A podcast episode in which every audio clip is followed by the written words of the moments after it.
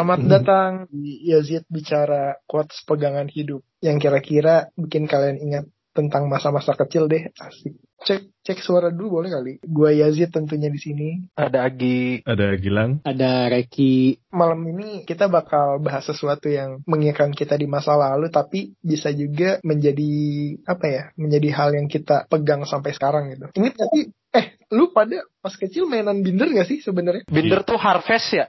Ya Harvest, kertas Harvest. ya. Harvest mah kertasnya. Kertasnya. Oh Yang iya. mahal. Dulu, dulu gue nyebutnya orgi deh. Kenapa ya? Kenapa? Ah, orgi. kecil. Orgi, Oh itu aduh. mah. Aduh, Aduh, aduh. aduh, kategori apa aduh, Skip, aduh. skip. Bener gak sih? Dulu orgi gak? Pak? Apa? Iya, tapi binder. Cuman maksudnya beberapa temen di SD Oh. nyebutnya orgi. Beda Nggak tahu nulisnya guys. gimana. Nggak tahu ORGI, nggak tahu Kan ORGI. pas pas waktu maneh kan masih zamannya Pak Presiden Habibie. Masih satu bulan. iya. Gitu. Ya, lanjut lanjut lupakan lupakan lupakan.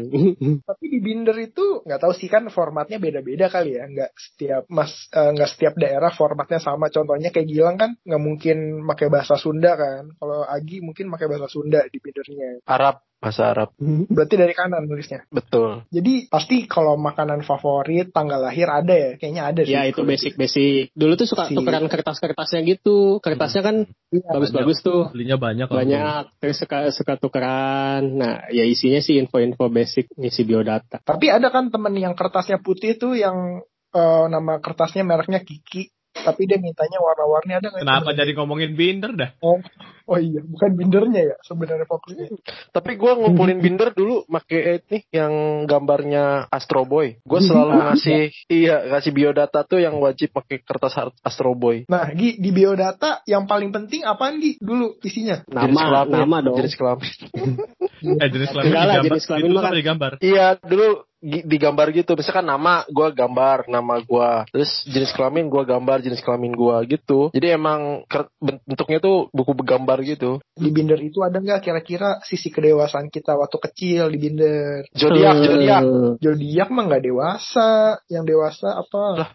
sebenarnya gini sih dulu mah ya ngisi biodata di binder itu kan biar yang ngisi aja lah gitu kayak misal kita di teman sekelas tuh ada 30 orang. Nah, ada satu orang yang kayaknya belum ngisi nih, ya sekedar ngisi aja biar eksis gitu. Dulu sih kan kayaknya sesimpel itu walaupun yang diisi ya dari apa cukup personal gitu mulai dari nama, tanggal lahir semua data-data pribadi kita kan diisi di situ. Sampai makanan sama minuman favorit gitu. Kalau yang niat PDKT mungkin bisa Ya, bisa nyari referensinya di situ gitu. sama Tapi ini biasanya moto hidup. moto hidup. Nah, Ah. itu moto hidup juga kalau dipikir-pikir sih dulu waktu SD kok ada orang yang udah punya moto Pikiran. gitu udah kepikiran gitu kan. Tapi kalau emang dia mau pergi-pergi jauh, kayaknya emang harus pakai moto dia. Sudah kuduga akan ke situ. Ya Allah, demi apa pun. Lah kan emang harus dimotok. Jit, Nah, dilanjut kan lagi biar- sama dia. Mantap sekali. Kita bikin podcast berdua aja. Ki. Gimana jadi mo- moto hidup fotografer dia fotografer. Eh, tapi moto moto itu kalau buat zaman sekarang bilangnya quotes bukan sih? Kayak zaman sekarang nggak ada yang bilang moto deh. Iya inti iya iya sih moto itu kan terbungkus Ya. dalam satu kalimat yaitu quotes sih yang kita yang kita tahu ya ya quotes. Nah, Mm, sekarang nih, benar, benar, benar. masih inget nggak dulu nulisnya apa? Lu di binder. Be yourself, be yourself. Self and never surrender. Iya, itu ini banget ya basic banget. Cuman Jadi- dulu mah kan kalau kalau kalau nulis quotes pasti kayak lebih ke ya yang pernah denger aja gitu kalimatnya ngutip dari majalah atau dari TV gitu. nggak ada yang apa yang Bukan nggak dianggap serius nggak sih? Nggak tahu sih kalau gua nggak nggak nganggap serius ya dulu. Hmm, Cuman hmm. nggak tahu kalian gimana. Ingat nggak?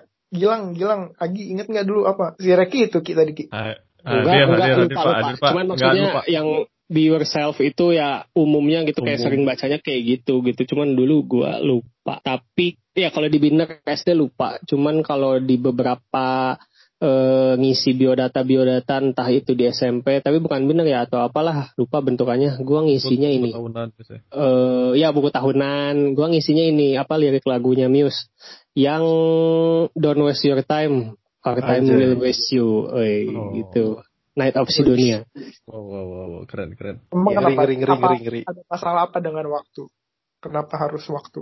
Ya itu kalau dilihat di kalimatnya sih lebih ke kayak keren doang, tapi kalau untuk dimaknai banget, hmm, tidak sedimaknai itu sih karena kan di situ don't waste your time berarti jangan jangan apa jangan sia-siakan waktumu. Padahal gua tipe orang yang kadang suka ngaret juga gitu dan suka banyak males dan sebagainya gitu. Jadi nggak sedimaknai itu sih menulis moto itu di buku tahunan. Hmm. Biar kelihatan keren aja oh dan menghargai waktu gitu. Gilang Gi apa Gi quotes nih Agi nih dulu cara dia memikat orang tuh kalau pidato di depan tuh pakai quotes dan kata-kata bijak Iya, kalau gua pas waktu di Binder, gua ambil quotes-nya dari buku Sidu gua. Experience is the best teacher.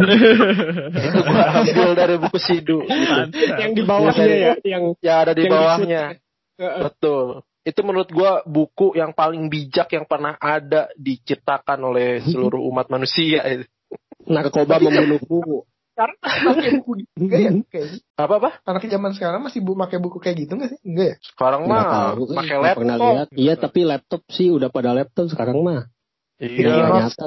Keynotes Tapi nggak tahu ya nanti confirm aja nih yang kalau yang ada yang dengerin podcast ini generasi Z nanti confirm aja.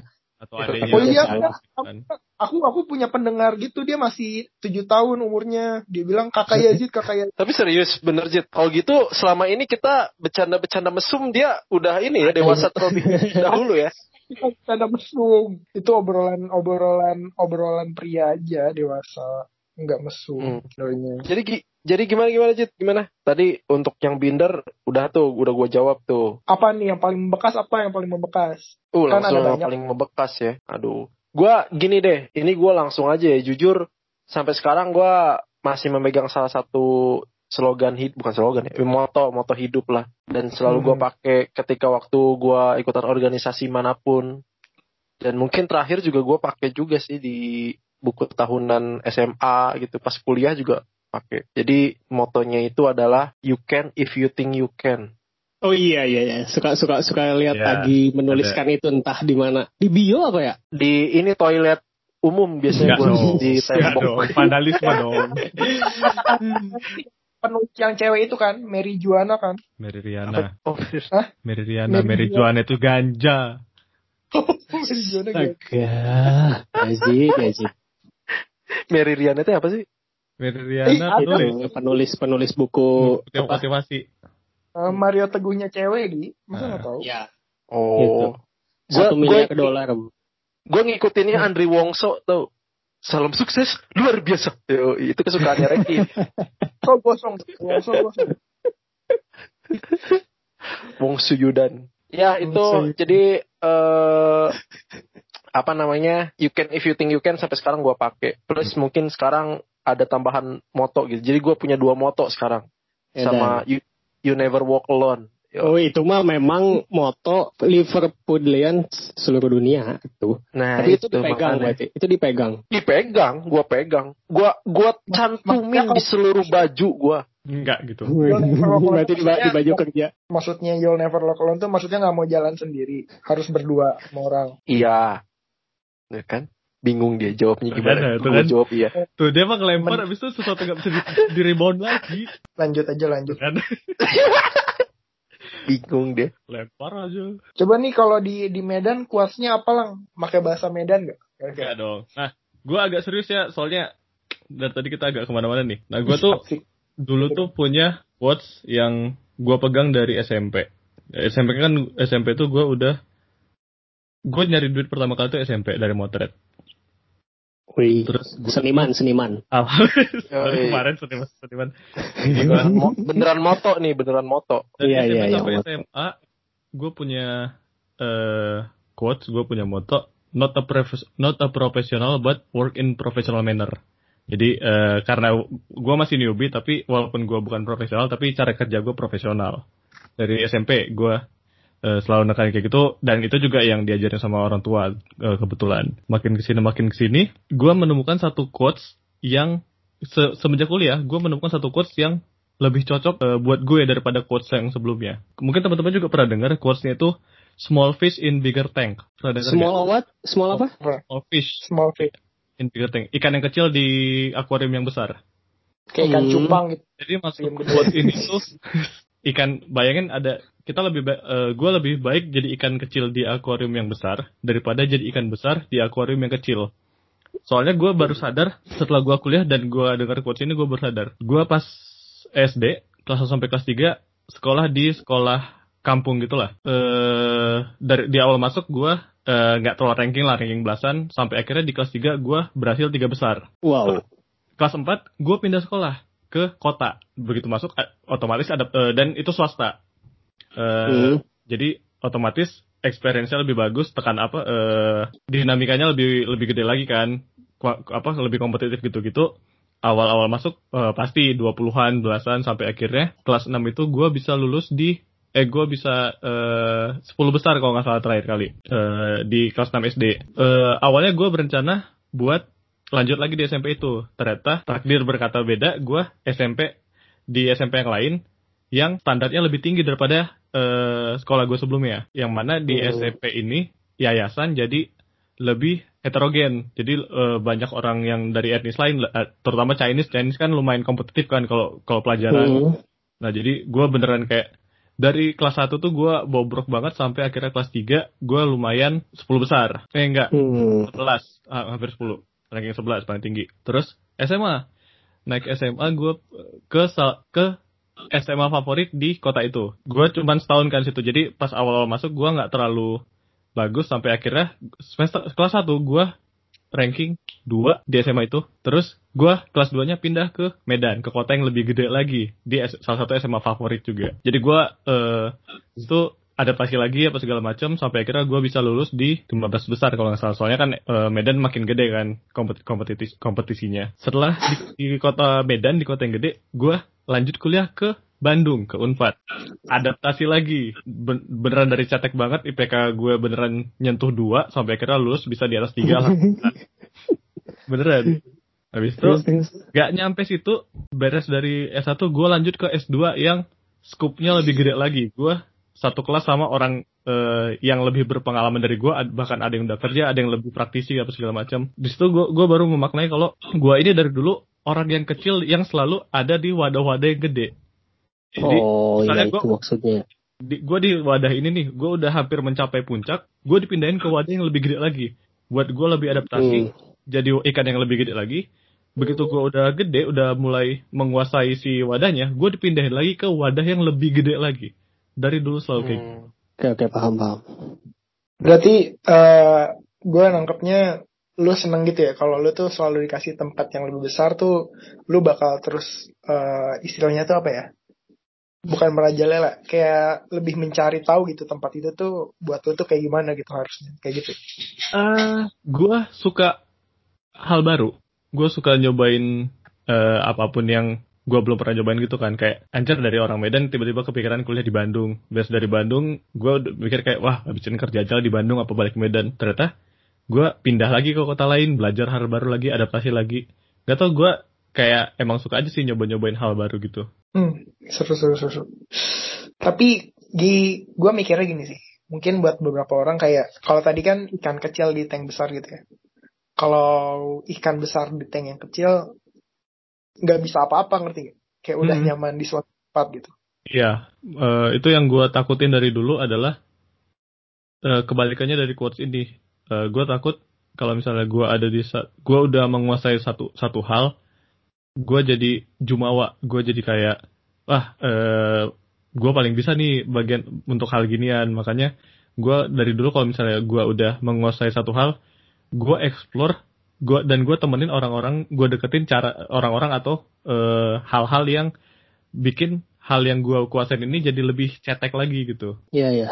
nyambung sih kalau gue gue tuh seneng dengan filosofi air gitu bukan quotes ya. Avatar, avatar. ya kan ada air api angin udara tanah Nah, Hmm, Kalau hmm, angin hmm, kan- kalau angin kan kita ambil nggak dapet ya bener nggak. Betul. kalau tanah kita ambil kotor bener nggak Hmm. Iya. Betul. angin udara air api nah api kalau kita tangkap pakai tangan panas kan Mm-mm. Iya dong. Ya. Nah, kalau air bisa buat wudhu adem sejuk Hmm, Kalau hmm. air airnya bahan, bahan kimia gimana? Eh, Nah. airnya bahan kimia jadi filosofi air yang orang maksud tuh air itu tuh bisa menyesuaikan dengan apa pun tempatnya gitu loh. Oh. Oh, yang itu. Iya, iya. Dari dulu eh ya mungkin dari SMA lah, kalau SMP mungkin nggak terlalu gitu. SMA, kuliah, selalu gitu. Di setiap kondisinya apa pun, dengan siapa pun. Pengen jadi kayak air, bisa menyesuaikan dengan tempatnya kayak gimana pun gitu. Hmm. Iya. Ya, bener. Istilahnya ya ambil bagian lu lah di situ. Nah, gue sih megang itu terus sih dari dulu. Megang air. Megang air, set dapat lempar ke orang. Itu karena ngebanjur, Itu ngebanjur. banjur. Lu jadi dukun apa gimana sih? Pasien sembur. Buar. Oke, oke. Tapi ini lucu ya, eh, quotes-nya nyambung gitu dari ikan ke air gitu. Iya, Habis ini berarti maneh laut, Gi. Agi laut abis ini. Agi coba ya. Agi Agi langsung pikirin sekarang yang berhubungan dengan laut. Jadi biar biar kesannya podcast kita tuh oh ini Twilight itu anak-anaknya kompak gitu. Yo, berat, satu, berat. satu benang merah. Bacot. Ya kalau air di laut menurut Mane, pandangan Mane kayak gimana tuh? Lah, kenapa tiba-tiba ada Benar disambungin dong dia. Beneran anjir. Asin, asin, asin. Tapi ya gua ini, gua make filosofinya filosofi pelaut. Kopi. Yo. Oh pelaut. Biar nyambung, biar nyambung. biar nyambung, biar nyambung. Padahal Oke, gitu. nggak apa-apa. Apa-apa. intinya ya jadi kan kalau pelaut itu yang harus ditekankan oleh eh, para mereka yang berada di laut itu harus berpikir, eh, berpikiran positive thinking yang seperti halnya yang gue sampaikan tadi di moto gue yaitu di quotes gue di mana you can if you think you can itu Mhm. adalah bagaimana caranya kita bisa menumbuhkan optimisme dalam diri kita gitu. Kayak lu tuh sebenarnya bisa ngelakuin hal itu semua cuman terkadang ada barrier yang menurut gua itu nggak penting yaitu pesimis atau rasa kurang percaya diri dan lain halnya. Yang sebenarnya itu semua belum tentu terwujud gitu. Hanya saja itu menjadi barrier awal ketika lu mau melangkah gitu makanya sebelum hal itu semua terjadi lu mending ya eh, cerna baik-baik kalau you can if you think you can gitu jadi pola pikir inilah yang menjadi kekuatan lu untuk bisa menghadapi semuanya. Makanya keren banget gua salut sama Miley Cyrus. Eh Miley Cyrus, kok Miley Cyrus sih? si si ini apa sih? Kok Miley Cyrus siapa ya? Siapa? Yang eh, it can be miracle when you believe. Justin Bieber itu mah. Bukan Justin Bieber. siapa sih? Apa ya? Maria Carey. Astaga. Kenapa Miley Cyrus? Lagi itu Cyrus, Cyrus. Eh, Cyrus. Ya ya ya. Ya ya. Ya, Ya, Ma- mirip Ma- lah mirip. Maria Maria Carey. Jadi Maria Carey kan sempat bilang it can be miracle when you believe. Itu tuh kayak Ya. makna kiasan dari you can if you think you can sebenarnya. Artinya semua tuh akan ada keajaiban ketika lu yakin. Maka dari itu dari Hmm. awal lu harus yakin dulu kalau semuanya itu bisa lu lewati gitu. Contoh, gua ngalamin sendiri karena dulu gua juga nggak ngerti kenapa gua akhirnya ya ini eh gua bukan yang ngegebang-gebangin tapi inilah yang yang terjadi di kehidupan gue di mana pada saat SMP gue menjadi ketua osis eh, di Iya. SMP gitu ya Sosis. sosis terus ke SMA juga alhamdulillah gue menjadi ketua osis hingga pada akhirnya di kuliah gue bisa mewujudin eh, segala macam beberapa impian gue gitu salah satunya seperti ngeband dengan banyak orang walaupun ada beberapa juga eh, mimpi gue yang nggak terwujud. At least gue udah mencapai di tahap di mana gue hampir eh, menggapainya. Kayak gue mencalonkan diri sebagai ketua bem kayak gitu. Intinya Hmm. semuanya itu ya balik lagi ke gue kalau gue mikir ya gue bisa gitu. Apa pun yang gue lakukan ya gue harus berpikir itu semua bisa. Itu sih. Hmm. jadi jadi itulah yang yang bikin gue kuat hingga saat ini tuh ya you can if you think you can ini. Hingga hingga yang jadi di titik sekarang ya. Itu tuh sebenarnya eh, berasal dari buku ini loh. Buku buku seorang pendeta di tahun 1974 1974 pendeta kerasakti. Iya. Bukan Iya. bener bener Transaksi biksu. Oh iya ya.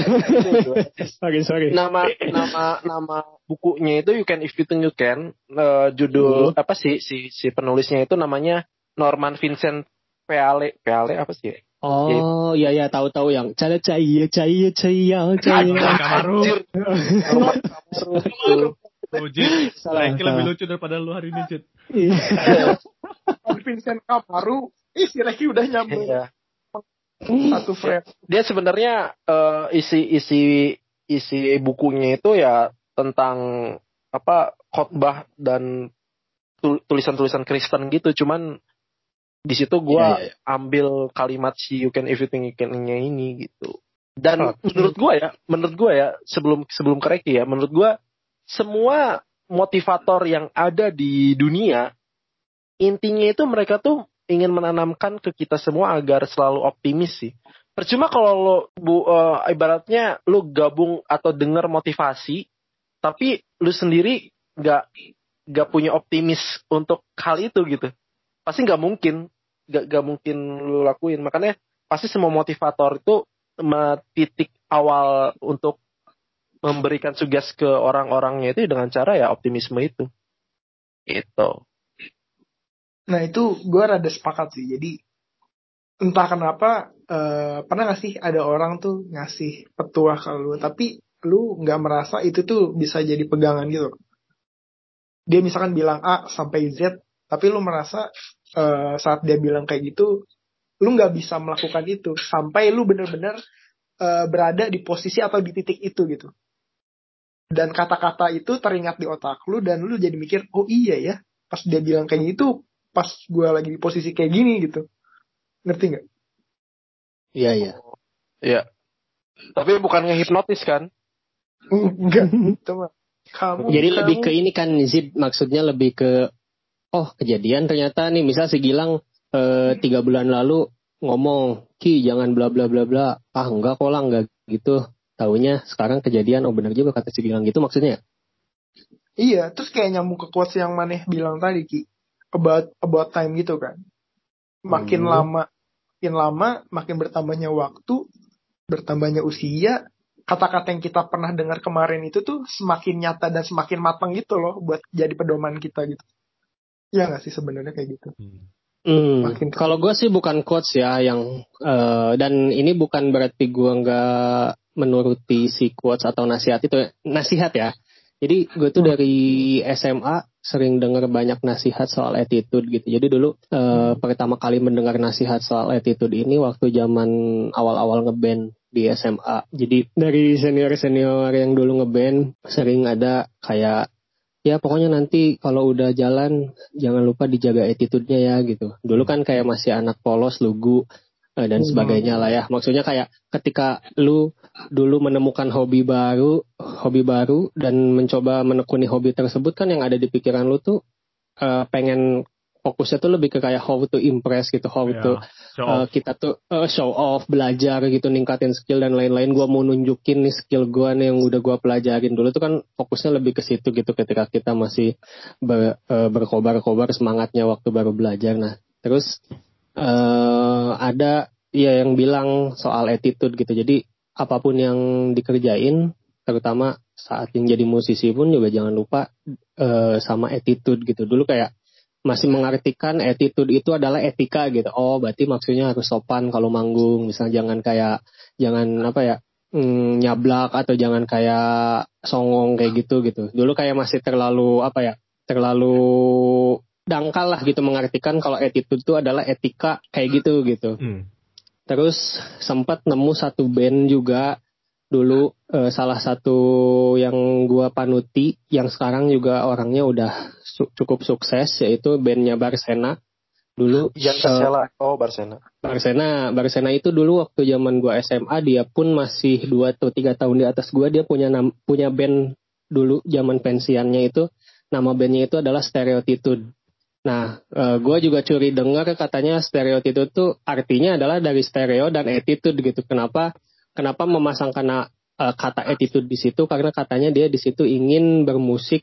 Ini gua eh, nggak tahu ya eh, apakah benar atau enggak. Cuma gua pun cuma dengar eh, cerita-cerita ini tuh dari murid-murid vokal grupnya beliau dulu gitu. Katanya nama stereotip itu karena emang dia ingin bermusik dengan attitude katanya ingin selalu membawa attitude ke mana pun dia berada. Makanya gue coba kayak mikir uh, dinasehati banyak soal attitude, jadinya mikir apakah attitude itu sepenting itu gitu. Sampai akhirnya ya ke sini ke sini uh, mencoba membuktikan sendiri attitude itu ternyata luas cakupannya gitu yang gue pegang dulu. Attitude itu cuma sekedar etika untuk nggak ngomong kasar, untuk nggak songong, ternyata attitude itu termasuk ke yang mungkin tadi di belakang Gilang sempat cerita soal uh, lakukan semuanya itu secara profesional gitu. Itu kan bagian dari attitude juga ya, lu dikasih tugas, meskipun tugasnya mungkin receh, tapi attitude lu tetap dilakuin dengan profesional gitu, ngerti nggak maksudnya? Jadi hmm. attitude itu ternyata luas gitu, dan itulah yang gue pegang uh, sampai saat ini soal attitude. Jadi apa pun yang dilakuin eh, tetap dipegang attitude-nya, jangan sombong, jangan jangan apa ya, dengan kita punya attitude yang baik, kita pun bisa belajar lebih baik lagi gitu. Jadi bakal bakal lebih banyak menyerap pelajaran ketika attitude kita baik. Tapi ketika attitude kita buruk, katanya itu tidak akan membawa kita ke mana-mana gitu. Kita bakalan cepat puas, kita bakalan uh, secara tidak langsung juga bakalan sombong, bakalan ngerendahin orang kalau emang kita punya attitude yang buruk gitu. Itu sih kalau yang memang tadi Ajit pertanyakan apakah pernah merasa oh iya gini ya maksudnya gitu. Karena sampai saat ini gue mungkin bisa dalam tanda kutip ya berbangga gitu. Gue bukan bilang attitude gue baik ya, mungkin itu penilaian orang gitu. Tapi setidaknya gue merasa sampai saat ini gue tidak merasa punya musuh gitu loh. Hmm. Jadi gue hmm. tidak pernah merasa gue tuh songong ke orang kayak ngomong nih, gue jago, gue hebat dalam hal A, hal B, hal C gitu. Gue nggak pernah merasa gitu. Jadinya. Untuk berteman itu eh, disebut easy going enggak, tapi bisa gitu loh masuk ke orang tuh kayak yang Yajid tadi yang soal air gampang menempatkan. Karena ya tadi yang megang yang soal attitude gue selalu pegang. Setiap ketemu orang baru pun ya dijaga basic-basic itunya gitu. Kayak basic manner salam sapa senyum juga itu kan termasuknya ke attitude. Kayak gitu sih Zid. Seru sih. Jadi gue kayak nangkep garis besar kita tuh semacam hidup itu kayak berproses gitu sih.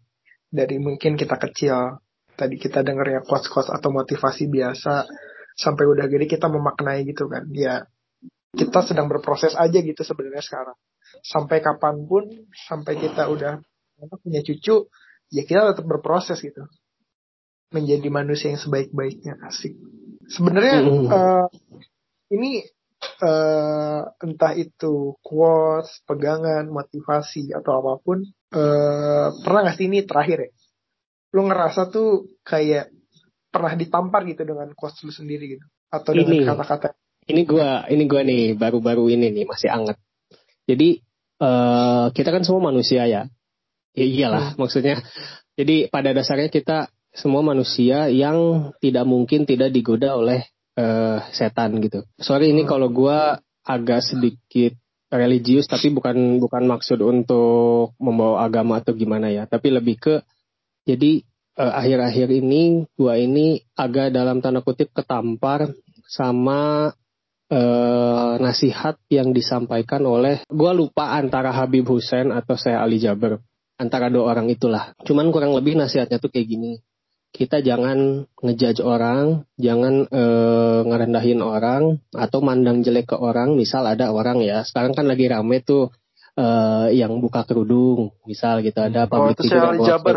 Itu Sally Jabar. Ya Sally Jabar. Nah ya e, lagi rame itu. Nah cuman e, dia tuh bilang kurang lebih kalimatnya gue lupa detailnya, tapi kurang lebih nasihat yang disampaikan adalah kita nggak pernah tahu di belakang itu mungkin dia punya keunggulan hmm, di tahajud di tahajudnya katanya. Oke mungkin dia buka kerudung tapi ternyata sholat malamnya itu dia lebih unggul daripada kita gitu. Dan hmm.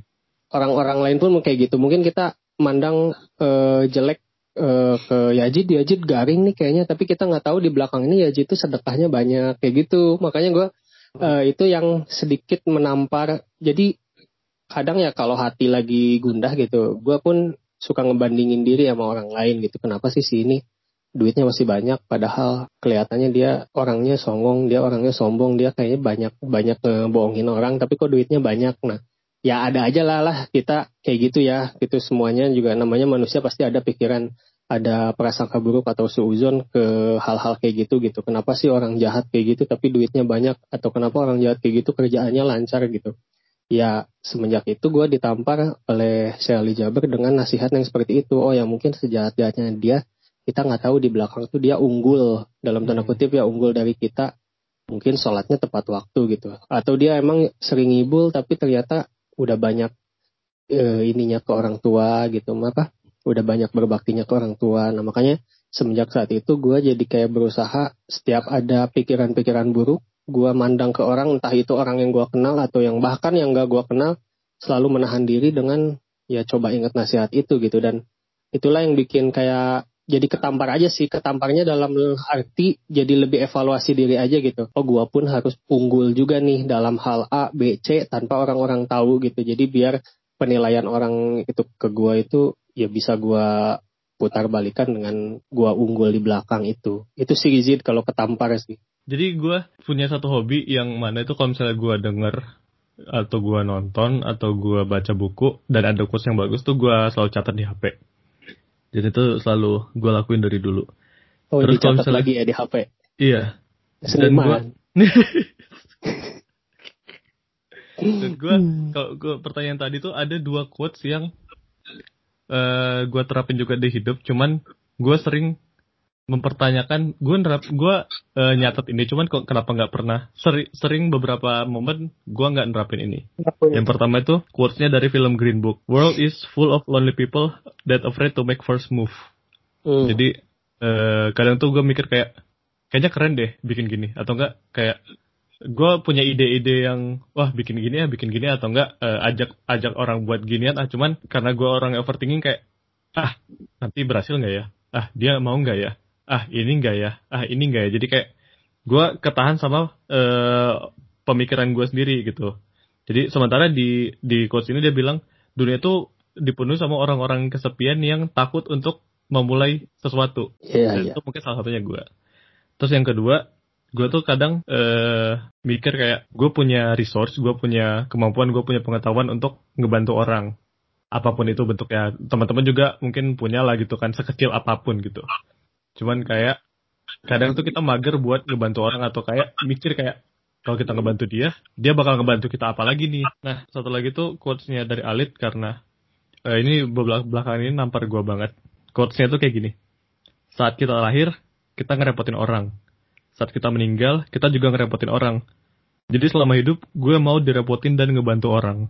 oh Jadi kayak- Ya kan, gue di situ mikir kayak, anjir gue eh, sering banget nih orang minta tolong hal kecil bahkan sepele banget gitu kan. Cuman gue kayak, ah nantilah atau enggak, eh amit-amit sih ini nggak pernah kejadian. Cuman kepikiran kayak, nanti kalau misalnya gue bantu dia, dia bisa gue bantu gue apa, ada pamrihnya gitu kan. Cuman quotes itu benar-benar Hmm. nampar gue kayak, gue lahir dan meninggal aja bakal ngerepotin orang gitu. Masa gue eh, selama hidup nggak mau direpotin? Itu Ah. seru gak sih di nanti dibahas di materi konten yang berbeda kita soal ngerepotin itu kali ya. Gi, ada nggak Gi? Gua ya, gua ya tuh biasa gua kadang suka bukannya gua ditam, tertampar di at, apa di momen-momen tertentu gitu enggak, cuman ya cuma eh, gua suka lupa aja gitu. Apa yang moto gua bawa dari awal dari ya kecil gitu dari SMP gua pakai gitu. Sampai terkadang ada yang lupa aja gue tiba-tiba merasa kecil merasa rendah. Kayak contoh hal remeh aja kalau tadi kan teman-teman bahasannya lebih ke wah gitu ya kayak kayak udah sampai di tahap tertampar eh yang bikin pribadi lo berubah kayak gitu tapi gue ini lebih Oh, ke iya. kayak remeh di mana kayak kayak misalkan gue gue habis putus nih misalkan ya gue habis putus Oh, Tapi misalkan. enggak kan, maksudnya itu misalkan Enggak kan. misalkan aja kan. Nah, terus gua eh, ngerasa galau kayak gitu. Artinya kayak kayak gua nggak nggak bisa hidup tanpa dia atau gimana lah gitu. Itu kan receh ya maksudnya. Ya. Sebenarnya itu juga merupakan bentuk pesimis dari diri kita sendiri gitu. Yang mana Iya, iya. seharusnya lu harus mengingatkan ke moto lu yang di awal, you can if you think you can. Jadi kalau misalkan lu bisa untuk melewati ini ya udah lu gak usah pusing gitu. Gua gua bukannya tertampar di beberapa momen tapi gua cuman suka lupa aja gitu. Suka lupa aja akan moto gua. Duh, malam ini entah kenapa makin ke sini bahasan Yazid bicara tuh makin berat gitu ya. Jadi apaan sih? Ini apaan sih diberat-beratin? Tapi eh, seneng aja jadinya kayak merefleksikan diri kita ke orang lain kita bisa tahu orang lain gimana ya kita bisa belajar gitu. Eh, poin-poin pentingnya makin makin kita sering banyak sharing makin kita sering banyak bicara tentang kehidupan kita makin bisa belajar banyak tanpa harus perlu mungkin mengalami hal itu sih menurut menurut gue sih gitu. Kadang dengan Iya. kita kayak gini tuh orang yang dengar podcast kita pun aduh gue berkaca-kaca. Yang mendengar podcast kita eh, mungkin bisa belajar tanpa mereka harus melalui itu gitu. Karena hal yang udah dilalui setiap orang itu kan punya titik beratnya masing-masing kan. Mungkin kalau Reki cerita tentang dia kayak gitu kita belum tentu bisa ngejalanin ya kan. Tapi saat kita tahu cerita Reki kayak gitu kita bisa belajar jangan sampai kita melewati titik itu yang nggak bisa kita lewatin gitu. makin ke sini ya semoga kita makin belajar bisa belajar satu sama lain. Eh, malam ini kita tutup dengan kata-kata kayak gini deh. Yo, ditutup dengan quotes. quotes Yazid bicara hari ini tuh hidup itu sebuah proses yang perlu kita jalanin, kita nikmatin, kita cintai, ya kalau perlu kita lewatin itu bareng-bareng gitu. Jangan sampai kita berproses sendiri, kita berproses dengan orang-orang di lingkungan kita, dengan teman kita, dengan sahabat, dengan pasangan lah, dengan keluarga lah. Eh, semoga berprosesnya hidup kita itu bisa lebih bermakna lagi ke depannya.